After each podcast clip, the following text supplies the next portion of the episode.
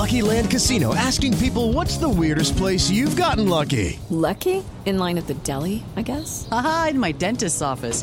More than once, actually. Do I have to say? Yes, you do. In the car before my kids' PTA meeting. Really? Yes. Excuse me, what's the weirdest place you've gotten lucky? I never win and tell. Well, there you have it. You can get lucky anywhere playing at LuckyLandSlots.com. Play for free right now. Are you feeling lucky? No purchase necessary. Void where prohibited by law. 18 plus. Terms and conditions apply. See website for details. Okay, round two. Name something that's not boring. A laundry?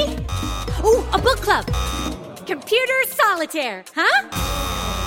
Ah, oh, sorry. We were looking for Chumba Casino. That's right. ChumbaCasino.com has over 100 casino style games. Join today and play for free for your chance to redeem some serious prizes. ChumbaCasino.com. No purchase necessary. Full prohibited by law. 18 plus terms and conditions apply. See website for details. Hi, I'm Seth Abramovitch. I'm a senior writer at The Hollywood Reporter, and I'd like to welcome you to It Happened in Hollywood. It's a new podcast I'll be hosting with the help of my good friend, Chip Pope. Hi there, that's me. I'm Chip. I'm a TV writer and a pop culture enthusiast. In each episode, we're going to be taking a journey backwards in time and revisiting some of the wildest chapters in Hollywood history iconic films, zeitgeisty TV shows, infamous lawbreakers, and just the random weirdness that color the place we call La La Land. Yes, and we think that you'll find in Hollywood, the more things change, the more they stay the same. And that's what this show is about. On each episode, we're going to be going to a key figure in whatever topic we're covering and interviewing them. And then uh, after the fact, Seth and I will comment on those pre recorded interviews. So let's get right to it. Welcome to the first episode of It, it Happened, Happened, in Hollywood. Hollywood.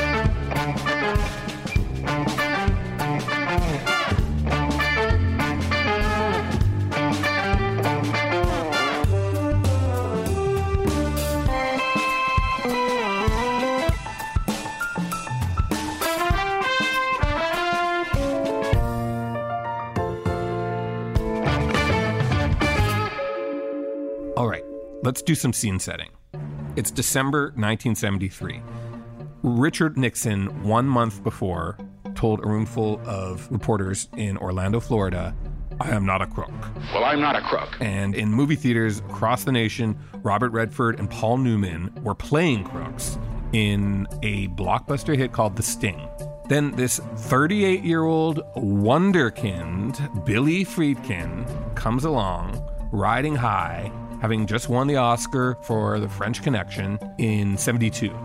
I love that he's a 38 year old Wonder Boy because the industry in 1973 is run by 90 year olds. So he's young blood at 38. He is. He's a whippersnapper. And anticipation for his chosen follow up picture to French Connection is at a fever pitch. His choice was The Exorcist. Now, this was a big budget adaptation of uh, a smash hit novel about a little girl who gets possessed by the devil.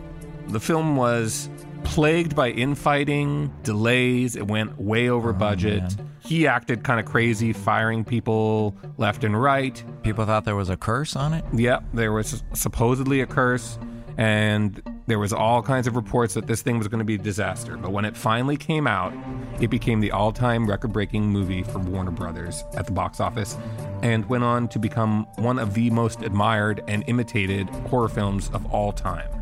It's interesting that you should mention The Sting because uh, that was just like nostalgic entertainment that took place in the 30s, whereas The Exorcist was a very edgy movie, very hard R, a hard R. I mean, pretty much almost an X. I mean, was, this movie was like a cold bucket of holy water in the face of a pubescent girl.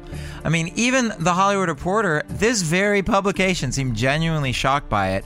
In its review, they called it, quote, an abomination, end quote, and they called it the wretched excess of the year. But at the same time, they also suggested that it may be the most frightening movie ever made. And 45 years later, it still pretty much lays claim to that title of scariest movie ever made. This week's special guest we have the man responsible for making it. That's right, director William Friedkin. What a thrill to talk to this guy. He was great. He was absolutely wonderful. I, I didn't know what to expect. I, I, thought he might be a little off the wall looking at some of the films he's made. I forget his age, 82? I didn't know what we were going to get, but he was such a nice guy. It was just a thrill to sit at the feet of a master filmmaker. So, why don't we get right into it? Here's William Friedkin telling us about how it all began. The book, The Exorcist by William Peter Blatty. It's a wonderfully written novel and screenplay by Bill Blatty, who basically invented the concept of exorcism for the modern world. Very little is known about it, and was then. He couldn't find out anything about it. And then he went to the Library of Congress. He was an undergraduate at Georgetown in 1949 when the case that inspired him to write the novel occurred in a place in Maryland. It wasn't the case that he wrote about, but it inspired him to write his novel, which took him 15 years to write. And he could get no information out of the church. And they don't speak about it, and for good reason. It's a very private matter, and they don't want to put names out there or say, this person was possessed. But I know the name and everything else about the young man who was the case that inspired Blatty in 1949. And he had done a great deal of study into the matter before he was able to write his novel, which is a work of fiction. The church, once he contacted them about this, in the Washington, D.C. diocese, he lived in Georgetown. The church asked him to completely fictionalize, though they would give him no information they did put him in touch with the exorcist, who was uh, a priest at uh, Lexian Brothers Hospital in St. Louis, Missouri, where the exorcism was done. And the priest was Father William Bowdern, B O W D E R N. And Bowdern wouldn't give Blatty any of the details, but he wrote him a letter, a copy of which I have, back in 1950, in which he says, All I can tell you about this case is that it is the real thing. I, I stake my life on the fact that this case was the real thing. So it took like 20 years for this story to be told. You know, Warner Brothers paid a lot of money for for the book. They were the Oh, only okay. studio that wanted it, but they wanted it really badly because it was such a big bestseller. Then it became a question once they landed on Friedkin as the director uh, about casting the mother, the main character, besides Regan, who gets possessed in the film. And the character was based on Shirley MacLaine, who was a friend of Blatty. Hmm. So she becomes a actress. So all these characters were were not just taken out of nowhere. They, you know, they were friends of Blatty's. Friedkin told us some interesting stuff about how he eventually got to the actress who eventually would play the part. We had an ideal cast. Oh, yeah. The cast is sensational. Lee J. Cobb and Max von Sydow. And then originally the studio wanted uh, either Audrey Hepburn or Anne Bancroft or Jane Fonda. And I thought, you know, that's all fine. So they contacted Audrey Hepburn, who was living in Italy and married to an Italian doctor. And we sent her the script. And she said, You know, I'll do this, but you have to shoot it in Rome. And I said, I, I can't do that. Can't you come to America? He said, No, I don't want to leave Italy, but I'll do it if you come to Rome. And I, I just weighed all of that because I thought she would have been great. And I thought, well, you know, I, I didn't speak Italian, and the, all the rules with the crew are different and everything else. It's all a different world. And, you know, I needed to bring in every actor you know, into Italy, and the expenses would have been crazy, and the language problem virtually insurmountable. So I said, I can't do that, and so she passed. Then Anne Bancroft, we sent the script to, and she said, Look, I'd love to do this, but I have to tell you, I'm in my first month of pregnancy. She said, If you guys are willing to wait nine months, and I said, Look, I would love to, but I'm reasonably sure that when you have your child, you're not going to want to go to work and probably not on this material. And we don't want, we can't wait nine months.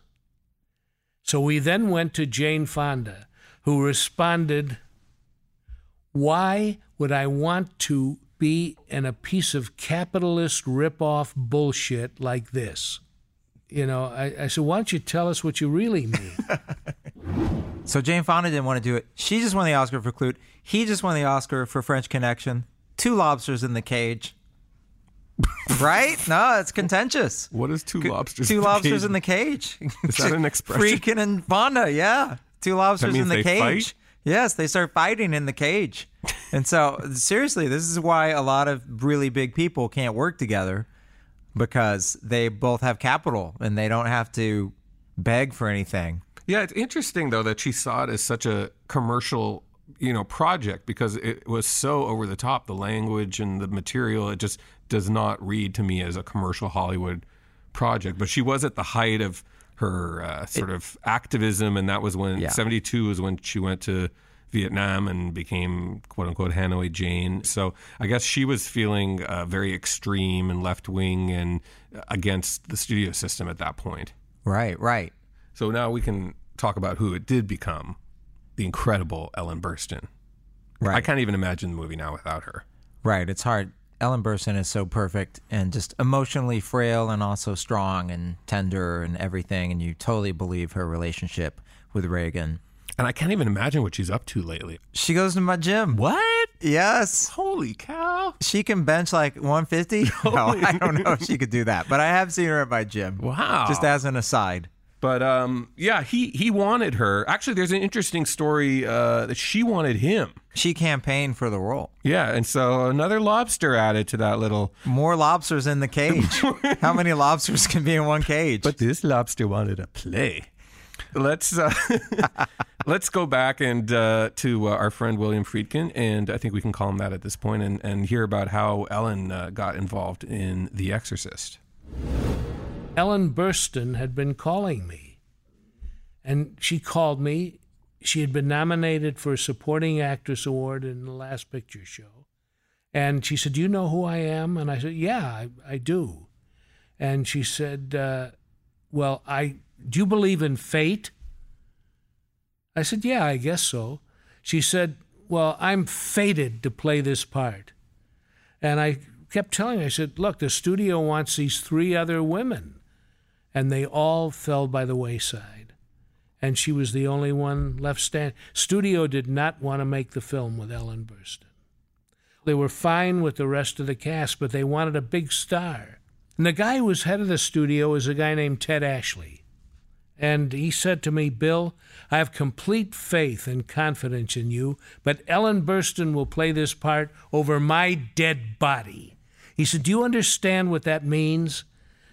I said, uh, Yeah, Ted, but please. I mean, I think she. He said, No, no, I don't think you do understand.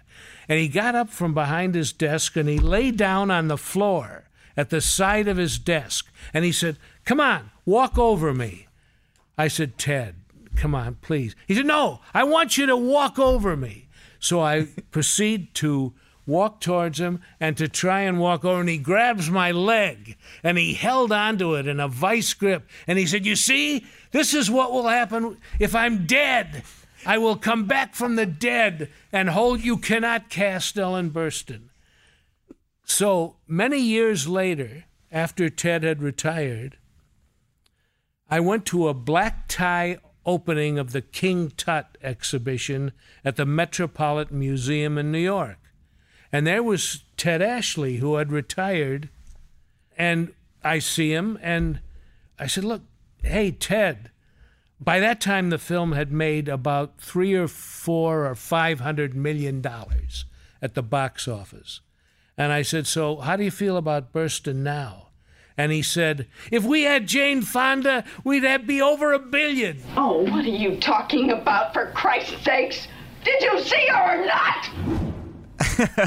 That's a crazy story. It is a crazy story. Can you imagine an executive lying down right now? It's like out of a Coen Brothers movie. It's like they don't. I don't think Hollywood works like that anymore. Bernie Birnbaum is a bum. You're killing me. Throw a stone and find any actress better than Ellen Burstyn. And do me a favor, throw it hard. she was Thurston Burstyn. She was thir- she wanted Thurston the part. Burstyn. She. That's how you get a part. If you're if you're an actor and actress in Hollywood, take a lesson from Ellen Burstyn. She convinced the director that they were fated to work together. Yes, she went after it. Like the only part I ever even wanted was in a part in High Fidelity, and they said no thanks, and I just went, oh, I guess that's meant to be. So You were fated the lesson not is, to be in that movie. No, I. Are you kidding? I love that movie, uh, but I was fated not. To, oh my gosh! But anyhow, but this isn't about me. But there was also another actor that they didn't think was right for the part. That's true. Yeah, for the part of Father Karras, who ended up being Jason Miller, another person I can't think of anyone else playing that part. The road to him getting the part was equally wacky, even way wackier than Ellen Burstyn. The guy had never acted before. We had an ideal cast, and it was all the movie got. Um, we immediately wanted Max von Sydow and Lee J. Cobb and Jack MacGowran, and then Kitty Winn. But Jason Miller had never been in a film. He was a playwright, and I saw his play in New York that championship season, which wound up winning the Pulitzer Prize. And it was about a basketball team that reunites years later, and it turns out they cheated to win the title. And the whole play was just exuded lapsed Catholicism. And I remember saying to my casting director, who was Woody Allen's casting director, Juliet Taylor, and I remember saying to her, I'd like to meet this guy. She said, Why? I said, I, I mean, there's a lot of lapsed Catholicism on that s- stage. I'd like to just talk to him. I loved his play. I had no idea of casting him for The Exorcist. He came up to my hotel room in New York, and we had a very bad meeting. He thought, he later told me, that I was interested in acquiring the rights to his play to do as a film. And I thought he was too short, but it turned out, and he had not acted. He had acted uh, in small parts in road companies. He was a milkman in Flushing, New York, and a playwright whose first play, produced play, wins the Pulitzer Prize that championship season. And we had a very bad meeting. I had the flu, and I had all these pills laid out for the flu, and he thought I was a pillhead, and I thought he was not very interesting. And we had a meeting, went back, and I cast somebody else, signed somebody else to play that part, Stacy Keach. I get a call from Jason Miller in New York about two weeks after this, and he says, "Hey, you remember that meeting we had, that exorcist thing you were telling me about?" I said, "Yeah." He said, "I am that guy."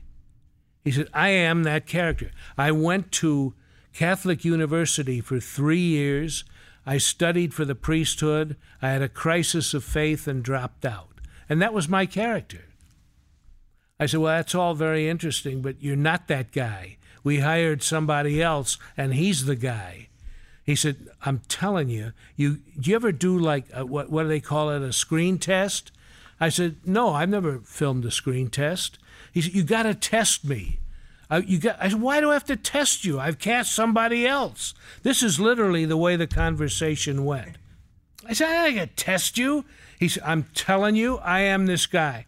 Out of my respect for him, I said, All right, you get your ass on a plane and get out here, and I'll shoot a test with you. And when I'm finished, I'll take it out of the camera and I'll give it to you, and you can show it to your kids. He said, Okay. I said, How soon can you get out here? He said, Oh, it'll take me about a week. I said, What are you talking about? He said, Well, I don't fly. I said, Are you crazy? Are you out of your mind? No, I'll be out there on a train in four days. So he came out, and Burstyn was out there. I said, Let's, we're going to do a test with this guy. The scene where you're walking through this park and you tell him that you think your daughter's possessed. And then I'm going to ask him to say the Mass into a close up. And then I want, I'm going to put a camera over your shoulder and I just want you to interview him about who he is and where he came from, off the script and all of that. And we did that. And I'll tell you, at the end of the test, she came up to me and she said, You're not going to cast this guy, are you? I said, Well, why not? She said, Well, first of all, he's not an actor. And second, he's too short. I mean, she said, When I tell him my daughter's possessed, I've got to collapse into his arms in tears. And I don't think he has the chops or, you know, or the size. Or, and I was not that impressed with the test either. And then the next day, I saw the rushes, and the camera just loved him. The camera loved him. And I instantly, I said, we're going to do this. And I went to Warner Brothers and Bill Blatty, and he's, who the hell is this guy? Are you crazy? Again, Ashley, but by then they were so fed up with me. but even Blatty was. He went to my agent. They both lived in the Malibu colony then. He went, knocked on my agent's door, and he said, You know, I have complete faith in Billy, but he's just screwed up the movie. He hired this guy who has never acted to play the lead. And my agent told me, and I, I just believed. I just believed that th- I didn't have to direct this guy. He was the guy. I mean, it is pretty amazing trajectory from Milkman in the in Yonkers or wherever he lived. That's amazing. To winning a Pulitzer Prize for your first play, to starring in The Exorcist. So now we've got two short actors in the film. You're So lying now- about so- her being three too. so now they've cast two little people in the movie. so so she was concerned. She wanted a big, strapping Stacy Keach type, right, to fling herself into at her darkest moment, and instead, the slight of build. Was Jason Miller, he got the part, and that's that was the power that he had as a director at that point that he could just do that. And they had already they had to pay Stacy Keach out, crazy.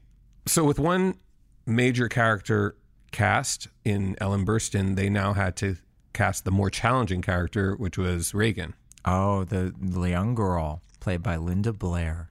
Now, why do you think it was so challenging to cast this part? Probably the language and the things that happen in the movie. You Yeah. might not want your 12 year old to be in this movie. It gets pretty extreme, and I don't even know if they could make a movie like that again. They would have to just CG the kid completely because the things that came out of her mouth and the things she was called on to do were are pretty extreme. Exactly. You get Emma Stone playing a 14 year old. I don't think Emma Stone would do things with a crucifix that Linda Blair did. But they had looked at thousands of, of girls and of different ages, and uh, he was having a hard time. And if you didn't have the right girl, there was no exorcist. But then one magical day, I auditioned, oh, hundreds of girls, and there were thousands that came in to read, not with me, but all over the country. And I would get videos. And I, I must have met over a hundred myself. And I got to a point where I felt, I can't cast this. I cannot find a 12 year old girl who will ever be able to do this. And we started looking at 16 year olds and uh, 17 year old girls who looked younger. And that wasn't going to work either for the same reasons. And one day when I was sitting in my office at Warner Brothers in New York, which was at 666 Fifth Avenue, that address is still there. The building's owned by Jared Kushner and his family. and it's still 666. That was Warner Brothers offices before they moved into the Time Warner building. Okay, can we just talk about how all satanic roads lead to 666 Fifth Avenue? Yeah. Like what else besides? I mean, I don't know. Isn't that amazing that it happened also at 666? Yeah, I mean, uh, I wonder if 666 is still Warner Brothers. Because they better Warner Brother. If you see the police, Warner Brother. That's what I always say. I was sitting in my office with my head in my hands in like complete despair.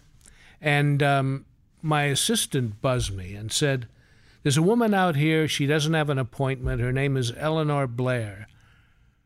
And she's brought her daughter with her, who's 12. Would you see her? And I thought, you know, I- wasn't going to. I figured this isn't going to work. I can't cast this. And all right, let her in. She came in, and I knew immediately she was the one. The minute I saw her, she was bright, cute, intelligent as hell. She was a straight A student in grammar school at in Westport, Connecticut. She had never acted, but she had done some modeling, you know, little girls' dresses that you see in the newspaper and stuff like that. She came in and s- sat down, and I said, Hello, Linda. How are you? She said, Great. How are you? I said, Fine. I said, Do you know anything about The Exorcist? She said, uh, Yeah, I, I read the book. I said, You did? Oh, yeah. And I looked at her mother. Mother nodded. And uh, I said, What's, What is it about? She said, That's about a little girl who gets possessed by the devil and does a whole lot of bad things. I said, Well, like, like what sort of things? And she said, Well, she pushes a man out of her bedroom window and she hits her mother across the face and she masturbates with a crucifix. And I said, uh, Do you know what that means? And she said, Yeah, it's like jerking off, isn't it? And I looked at her mother, who was still smiling, and I said, Have you ever done that? And she said, Sure, haven't you? and I hired her. Hey, I, I think we've got a guest. You're gonna die up there. Okay, I gotta say, I nervously laughed when he said she'd masturbated with a crucifix. And I was like, it's hilarious. I have to say, I nervously laughed when he said, "Have you in front of the mother?" Oh, yeah, that's crazy. I mean, I just can't imagine that audition It, it was the 70s. Yeah, it was the 70s. You could get away with more. I don't think so. Oh, it was the 70s. You had to be real careful. With that crucifix. Yeah, I mean, look what he's got so far. He's hired Ellen Burstyn and two bums that have never been in a movie. This is a crazy. It's a crazy story. Who's the other bum? Well, you got Linda. She hasn't been acting, and you got Jason Miller. He hasn't been acting. I wouldn't characterize a 12 year old girl as a bum. She's a bum. She doesn't know what she's doing. He actually did tell another great story about getting a literal bum wino out of a bar, but we won't oh. go into that one. But he, but he did hire a bum off the street to be in the movie. Three bums in the movie, and Ellen Burstyn. That's all. She's busy trying to get ripped at the gym, and she's got to deal with this. Well, so he finally gets his dream Regan in this young uh, Linda Blair. Yeah, I mean, the whole thing so far sounds fraught with obstacles. Let's face it. You know, trying to cast the but he got everything he to- wanted. It just took a little more effort. Okay, so not exactly fraught with obstacles, but you know, it is entertaining. Uh, But he did have very extreme demands in making this, and he had the power to do it, which I thought was really interesting. So, for one thing, is he wanted that whole uh, prologue sequence at the beginning of the film to be shot on location in Iraq. that's crazy. And war zone. they said absolutely not. There's three different wars going on here. There is no infrastructure or any kind of film business in Iraq. You cannot have that happen. But he got them to say yes somehow, which is unbelievable that he, he actually got to shoot in Iraq. Uh, no studio film had ever shot in Iraq. And the sequence, although some people think it's a little meandering and doesn't cut enough to the action, it's pretty spooky and Not us. and- It's evocative. it's de- it definitely is a cool sequence. But the other thing is they wanted to shoot all the the interiors and the Georgetown stuff, everything on a Hollywood set, and he was dead set against that. Right. He wanted the verite. Yeah, he Like I said, wanted He's got the verite. he wanted to shoot the exteriors in Georgetown, and he wanted to shoot the interiors of the home on a set that he was going to build in studios in Manhattan.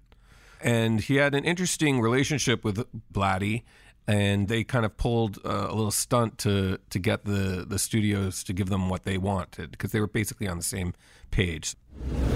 You know, the studio originally wanted me to shoot the whole film in Hollywood on the back lot at Warner Brothers. And I said, that's ridiculous. I'm going to go to Iraq. They said, you can't get insurance to go to Iraq. Iraq is at war with three countries on all of its borders and with the Kurds within the country. I said, I don't care. I'm going to find my, I'm going to shoot the opening in Iraq.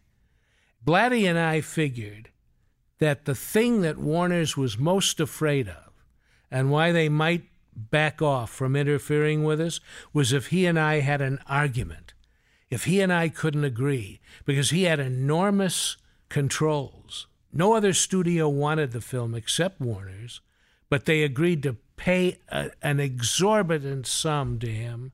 And in fact, they gave him the rights to the negative after 50 years, which is in five years, Bill Blatty owns his wife and kids own The Exorcist.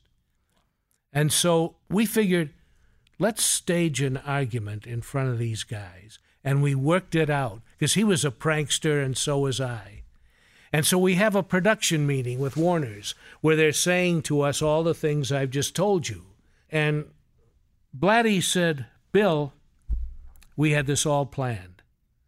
He said, Bill, I have an idea on how I think we could save, by my figures, about $73,000 off the budget. I said, Well, how is that, Bill? And he said, Well, if we only serve one salad dressing to the crew at meals, you know, lunch and dinner. I said, That's a great idea. What do you think we should do? What about oil and vinegar? And he said, uh, Oh, no, I don't like oil and vinegar dressing. I said, Well, what would you want? He said, Green Goddess. I said, Bill, are you crazy? The crew doesn't want Green Goddess salad dressing. These guys are tough guys. They don't want no stinking Green Goddess. And he said, Well, I'm the producer, and I want Green Goddess salad dressing. We escalated this into where we're both standing up and screaming at each other across the table, and he turns on his heels and walks out. The Warner's guys are terrified. They said, Does this happen often? And I said, Every day. and that was the end of them. I said, I'm going to shoot the whole film in New York, not in Hollywood. I don't want to go on the 405 and do a fake Georgetown. I'm going to shoot it in New York with exteriors in Georgetown, and I'm going to Iraq. And we accomplished all of that because they didn't want to mess with us. They thought we were crazy as hell and would bring the whole thing down. They thought we were both nuts, and in many ways we were. But we devised a whole scheme to make it look like we were arguing all the time, and they would just back away. Now we have the whole great. story. So pre-production sound like it had its share of hiccups. What about when they uh, produced the movie? It had more than hiccups. It was almost as if, and they say, the production was cursed. Ooh. But Friedkin says it wasn't cursed. But he will admit there was one really bad setback. I got a call at four in the morning one day from my production manager. He said, Don't bother to come in this morning. I said, Why? Am I fired? He said, uh, No, but the set burned to the ground. We had no idea. We, we built the whole interior of the house, and we built the little girl's bedroom separately with the refrigerated units. And it was the the whole thing burned to the ground. There was a guard outside the set on a soundstage on the west side of Manhattan, and he saw the smoke coming under the door. And he opened the door, and there's the whole set in flames. There was a lot of bad news on, on this shoot. Not really. No, that that's a myth. The thing that affected me the most was that the set burning to the ground for no reason. The theory was that because it was an old sound stage, there were pigeons flying around in the rafters. And the theory was that a pigeon flew into a light box and set off a short circuit. And the insurance company paid off, but it took six weeks to rebuild the set. So, you know, a lot of people say that of all the scenes in the film, the one that disturbs them the most doesn't even have to do with satanic possession. It's the scene in the medical center when she gets a needle put in her neck and they do some sort of procedure on her. Right. It's very difficult to watch because it's a 12-year-old girl getting needles and things shoved into her neck. And there's this spray of blood that comes out like a fountain.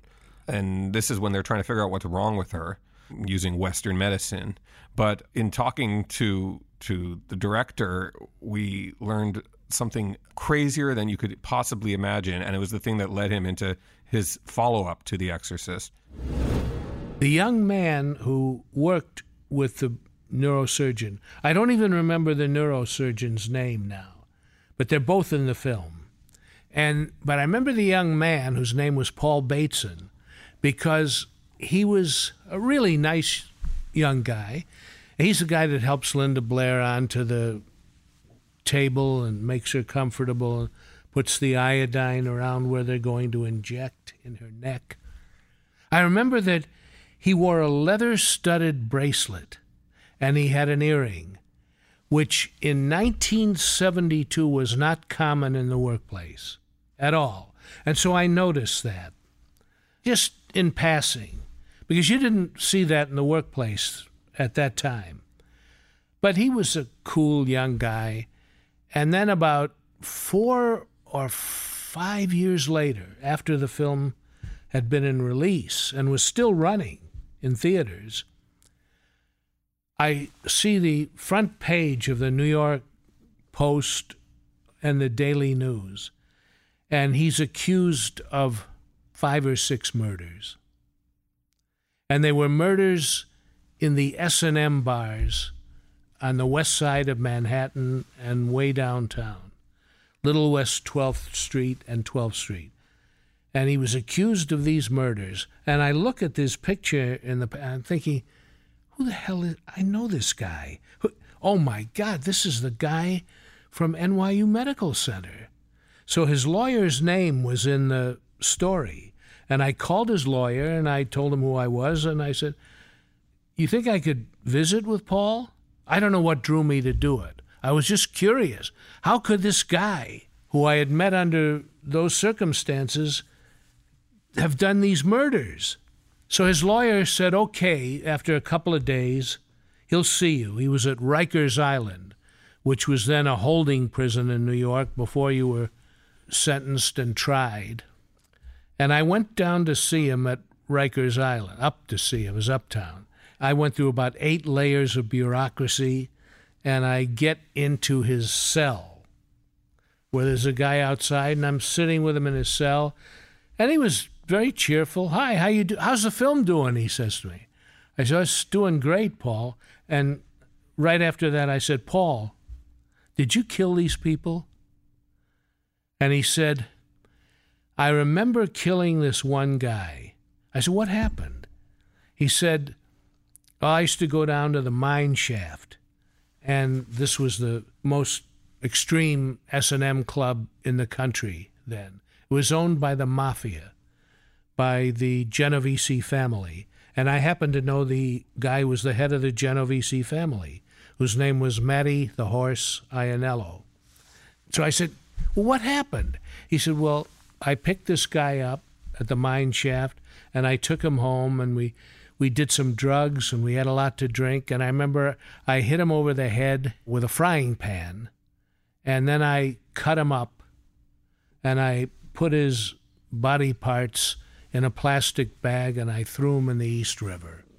Well, this is how they got him.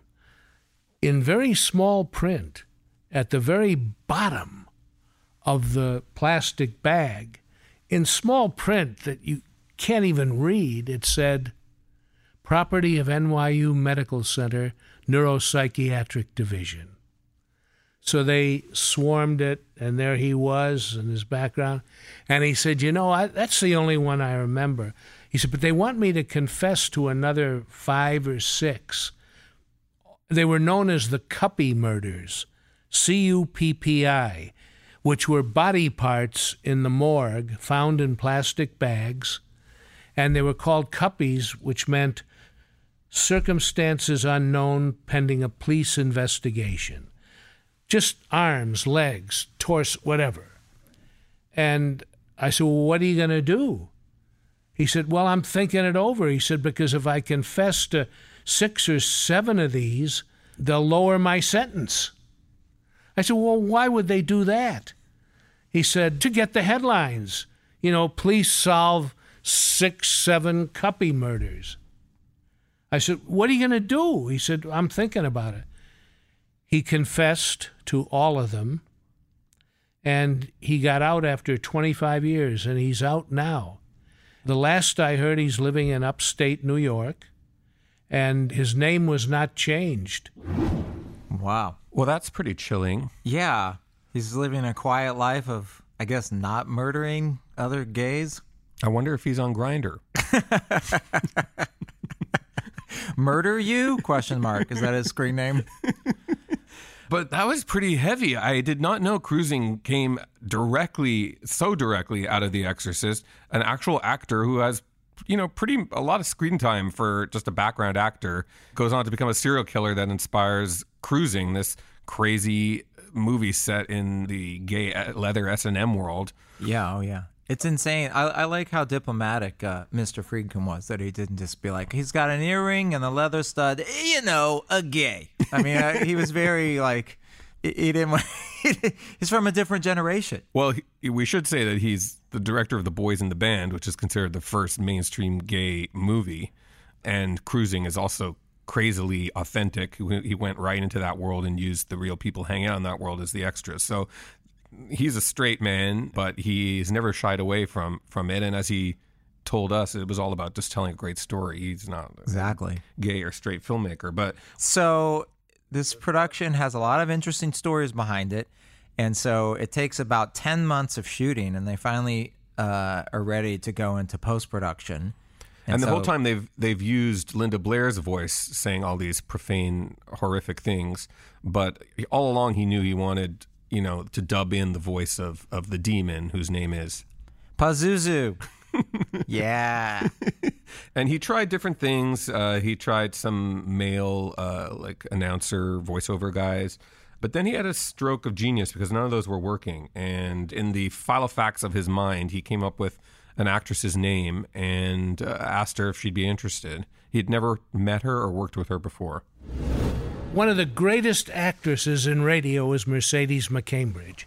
And she worked with Orson Welles and the Mercury Theater on the air. She had won two Academy Awards for Giant and uh, All the King's Men? All the King's Men.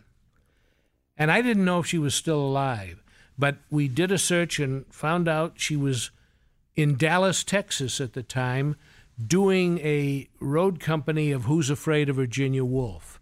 And I called her in Dallas and I told her what I was doing. And she said, Look, I've got another month of doing this. Then I'll come back to LA and I'll see your film and I'll see if I can do what you want.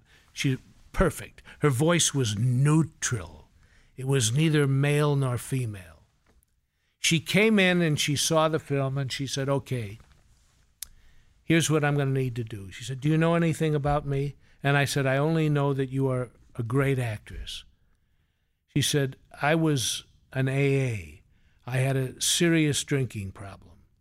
And she said, I, I have not had a drink in I don't know how many years.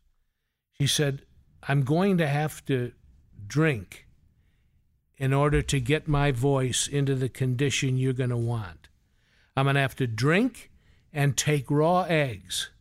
And she said, I'm Catholic and I want two priests that I know in the recording studio with me at all times. Okay.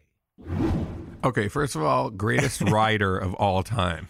Raw eggs, hooch.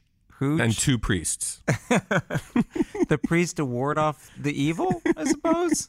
And I love that she says, I'm in AA, but I need alcohol to do this part. Yeah, And- wait. And, Friedkin's like, okay, how much? Yeah. I'm willing to fall off the wagon for my craft. And I'm willing to let you do that. Hooch, I got it. Cigarettes, yes. Raw eggs, cluck cluck. She said, Then I want you to tie me to a chair. I will be crouched on a chair, you know, like knee bend. And I want you to tie my hands behind me, and I will be drinking constantly and smoking again. We do it like a line at a time. And she would simply breathe into a mic like this. But three or four sounds would come out of her throat because of raw eggs and Jack Daniels. And she'd finish a couple of hours and then go back to where the two priests were sitting in the room and she would huddle up in their arms and they would comfort her. And this went on for uh, at least a month every day, probably more. What an excellent day for an exorcism. You'd like that? Intensely. What's that? Holy water? You keep it away. It burns! Oh, it Now, just think about that. A month. A month. Tied Oh. up in a chair, drinking raw drinking- eggs, Jack, Get, and huddling in a corner with two priests. nothing. Yeah, nothing next to her but a vomit shower. I guess. I mean, if it's for a month, But next time thirty-one you days. watch, next time you watch the movie, just that's what it took to get this voice. And she said to me, I think in order to keep the illusion, I don't want any credit for this. I don't want my name on the screen. I don't want you to put my name on the screen because I don't want people to think about anyone having done this voice. Whatever you want. I said, I'll give you any credit that you want. No, I don't want a credit. Then we went to the world premiere in the National Theater. The audience went nuts. And she came up to me in the parking lot and said, Billy, where's my credit? and uh, I said, you, you told me, no, I didn't. I never told you. I don't know. But you can look at her contract today if Warner's will show it, and you'll see it's not even asked for. But we gave it to her. We had only 26 prints, and we replaced the last reel and put her name on the screen. And I swear to God, she asked that it not be there until she saw the finished film. I yeah, I never said that. I was drunk. I was drunk the whole time on raw eggs. Why, what do you mean? I've got a perfect timeline here in my head. You asked me if I could go to see a leprechaun, and I said, "Will there be eggs?" And you said yes, and I said, "Okay, I'll be there. I'm taking the first steamer to Los Angeles with Jason Miller. It's going to take us four weeks." And then she hiccups a whole egg. she, she started started doing her magic tricks. All right. So the movie is finished. The movie is finished, yeah, and, and they well, it is interesting that he only put it out on about twenty screens at first, and he obsessively would drive around from from projection booth to projection booth, making sure it was up to his standards, and he knew all the projectionists by name. Right, and you could change reels back then. You couldn't do that now with digital, but you know, if you needed to put reel 7, a new reel 7, they could get a new reel 7. Yeah, he likened it to being the director of a play and making sure the play was, you know, performed properly every night. But of course, you know, in that rollout, which was a pre Jaws rollout, uh, but Jaws took a lot of lessons of The Exorcist in its own rollout. It became a blockbuster film by, you know, building it up the amount of theaters over and over. But it started with a very small run, and from pretty early on, the the audience reaction was unlike any other movie that had ever come out. Right. And it it was released at Christmas, which is interesting. Now you take it for granted that big movies come out at Christmas, but it was a Christmas movie about possession, which is take the family. Yeah, but it was about Jesus as well. Jesus wins. You're right. I mean, it's good versus evil. It's my favorite Christmas movie. Oh, what about the Santa Claus? Tim Allen. That's probably my favorite That's not a horror Christmas movie. movie. Oh, yeah, wait. it is. Were you ever present during these people passing out or Yeah. vomiting? So tell me about that experience. Oh, people were yelling and screaming in theaters. There was one case in Chicago. A woman saw the film at the Chicago theater at the opening, and um, she passed out, threw up and passed out. And the manager took care of her. He had her brought to his office, and they became friendly, and they were going to get married. But it happened because she passed out, threw up, and passed out. All of Westwood. This would happen every day. I would get reports of this at the old National Theater that's been torn down, and at the Chinese. And there's a website now that shows audience reactions to The Exorcist. Have you seen that? I, I saw some vintage uh, news clips from the Well, when it first site came out. that shows it shows people coming out, gagging, screaming. Oh, this is terrible! I can't stand it. What was the one shot that pushed people over the top? Usually, it was the arteriogram. That, that's what I was thinking too, because when you watch it, you go, "Well, "That's just as scary, if not scarier, than That was supernatural modern things, science. real things." Is That was modern science, and that freaked people out. The blood What the other out the stuff neck. did as well, but most of the reports of people passing out occurred at that scene. No kidding. Not the head turning around. Oh, yeah, but not to the extent of the arteriogram. The vomiting and, you know, the masturbation with a crucifix and all the other stuff, you know. But people were constantly throwing up and passing out. I couldn't believe it. I never thought that would happen. So it's a huge hit when it comes out. It's selling m- millions of dollars worth of three dollar tickets. Can you Yeah, the imagine that? original run made 193 million in the United States alone, which is 1.2 billion today. Wow. With Jane Fonda, that would have been seven point seven billion. but that's still impressive. Yeah, and um, amazingly, it became like a CBS TV movie. That's nuts. Yeah, because there was only like three channels, and you had to sell the the picture, as they say, to one of the major networks. It's hard to believe they wanted to run it, but they did, and they had an interesting way of editing it for TV. The picture sold for $10 million back in the late 70s to CBS for prime time. Tonight, a CBS special movie presentation. The number one box office movie of its kind, The Exorcist. Next. And I redubbed some of the demon voice myself. I matched her lips perfectly. There's a line where she screams at Father Karras. She screams, Your mother sucks cocks in hell, Karras, you faithless swine. and I redubbed that myself into Your mother still rots in hell. Your mother still rots in hell, Karras.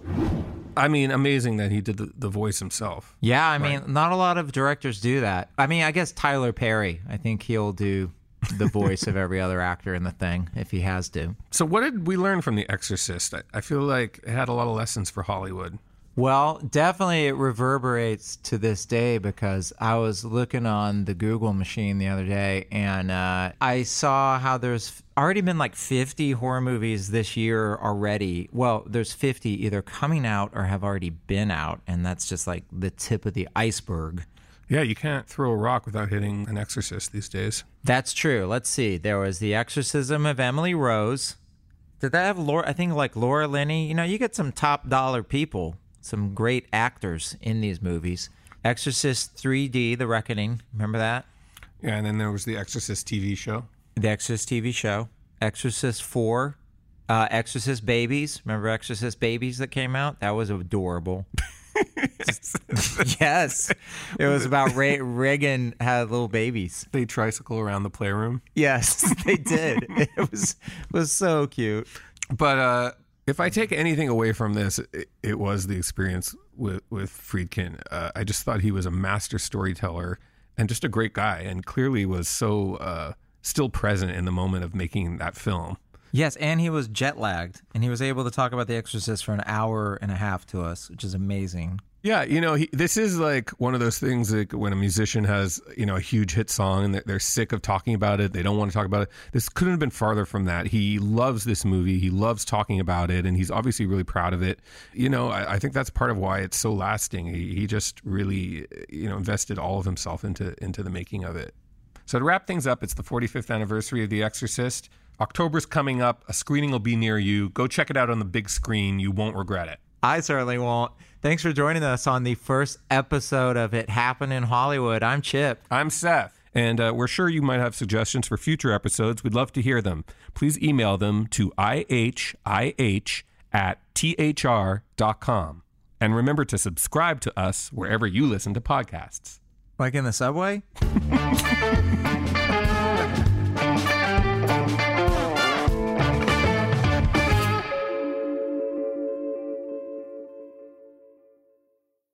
It's time for today's Lucky Land horoscope with Victoria Cash.